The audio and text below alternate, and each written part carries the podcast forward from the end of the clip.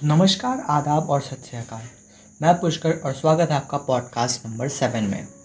तो अब तक हमने देखा, समझा, सीखा कि हमें लिखना चाहिए, हमें इंटेंस लिखना चाहिए। हमारे विचार थोड़े डीप होने चाहिए ताकि हमें भी अच्छा लगे और सुनने वाले को भी अच्छा लगे।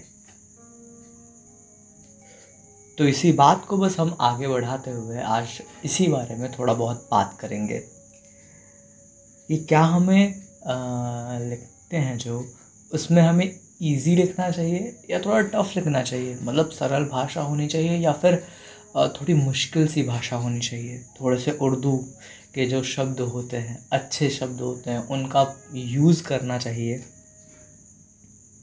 या जो हिंदी के शब्द होते हैं उनका यूज़ अच्छे से करना चाहिए। एक तरह से अच्छा प्रयोग करना चाहिए उन चीज़ों का, उन शब्दों का। तो बस इन्हीं सब के बारे में हम थोड़ा बहुत आज बात करेंगे। तो चलिए शुरू करते हैं। जब हम लिखते हैं तो हम ये सोच के तो लिखते नहीं, या हमारे मन में जो विचार आते हैं वो इस तरह से तो नहीं आते कि हमें ये शब्द का यूज़ करना ही करना है। वो तो एक बात होती है जो हमें कहनी होती है, और शब्द हम कुछ भी चुन लेते हैं जो आम बोलचाल की भाषा होती है या फिर जो हम जानते हैं एक तरह से, और फिर हम उसे अपने अंदाज में, जिस हिसाब से हम जानते हैं कि जिन शब्दों को यूज़ करके हम वो अपनी बात कह सकते हैं, वो हम यूज़ कर लेते हैं।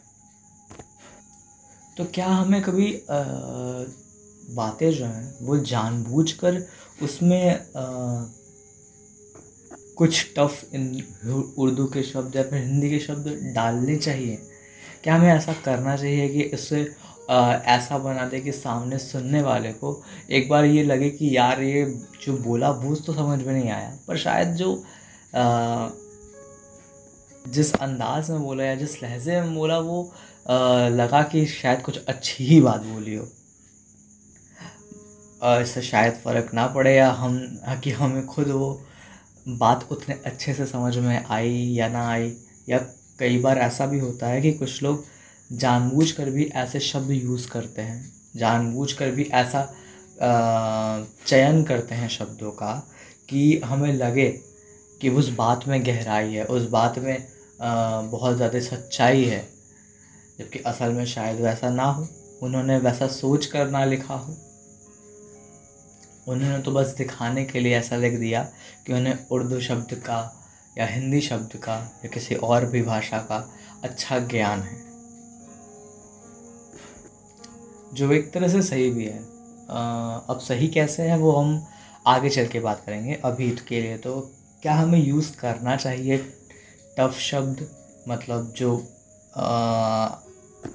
शब्द हैं जो बहुत कम सुनने को मिलते हैं या जिनके मायने बहुत ज़्यादा होते हैं, जो हमने सुने ही नहीं हो, वैसे शब्द हमें यूज़ करने चाहिए या नहीं करने चाहिए? देखिए, जो शब्द मैं कह रहा हूँ टफ हैं मेरे हिसाब से, वो इसलिए हैं क्योंकि वो कहीं ना कहीं किताबों में बंद हैं और हम आम बोलचाल की भाषा में यूज़ नहीं करते उसे। हम जो नॉर्मल लोग हैं, जो हम आम बोलचाल में सिर्फ रहते हैं, जो किताबें बहुत ज़्यादा नहीं पढ़ते, जो साहित्य को बहुत ज़्यादा नहीं पढ़ते, जो पन्ने नहीं पलटते, जो कुछ और लोगों को सुनते नहीं हैं पुराने, तो हमें पता नहीं होता कि कुछ ऐसा शब्द भी होते हैं, या हम कभी सुनते हैं तो हम उसका मतलब खोजने की कोशिश करते हैं। तो वो एक तरह से टफ शब्द ही तो हुए जो हमें पता नहीं है, जो कि वो शब्द ऐसा नहीं है कि कुछ अलग शब्द हैं, उनके मायने अलग हैं, बस वो पर्यायवाची हैं। शायद कई सारे शब्दों का एक साथ, या तो हो सकता है वो किसी एक शब्द का पर्यायवाची हैं, सिनोनिम्स जैसे इंग्लिश में कहते हैं। तो बस मेरा मानना ये है कि जब ये पर्यायवाची ही हैं और ये ज़्यादा कुछ तो नहीं, बस हमारे जो लाइन है, जो हमारी बात है, उसमें वज़न डाल देते हैं, उसको और अच्छा कर देते हैं। मेरा हिसाब है कि खूबसूरत कर देते हैं और भी उन शब्दों को, उन बातों को। तो उन्हें प्रयोग करने में, उन्हें यूज़ करने में बुराई क्या है? सॉरी, थोड़ा आज बारिश हो रही है पर बात को बीच में छोड़ तो सकते नहीं, तो थोड़ी बहुत आवाज़ इधर उधर होगी, उसका आप ध्यान रख लीजिएगा। हाँ, तो हम बात कर रहे थे कि हम इन शब्दों को प्रयोग करें या ना करें। तो बात जब पर्यायवाची की है और ये शब्द बना रखे हैं, और ऐसा नहीं कहूँगा कि ये शब्द टफ हैं अगर तो ये अच्छे नहीं हैं या फिर हमें यूज़ नहीं करने चाहिए, लोगों को समझ में नहीं आएंगे। बहुत लोग होते हैं जिन्हें समझ में आते हैं, जिन्हें आज नहीं समझ में आते उन्हें कल समझ में आएंगे। जो आपकी बातों को सच में सुनना चाहते हैं ना, वो ज़रूर सुनेंगे, वो ज़रूर समझेंगे। जैसे एक गाना था गलियाँ की एक लाइन थी कि सरगोशी सी है ख्यालों में, तू ना हो फिर भी तू होता है। तो मुझे तो नहीं लगता कि सिर्फ इस लाइन का कह रहा हूँ, पूरे गाने का तो क्या ही मतलब निकालूँ मैं, कि सिर्फ इस लाइन का पता नहीं कितने लोगों को मतलब समझ में आया नहीं आया, पर यह गाना सुना गया, सबके ज़ुबान पे था, सब लोगों को अच्छा लगा ये गाना।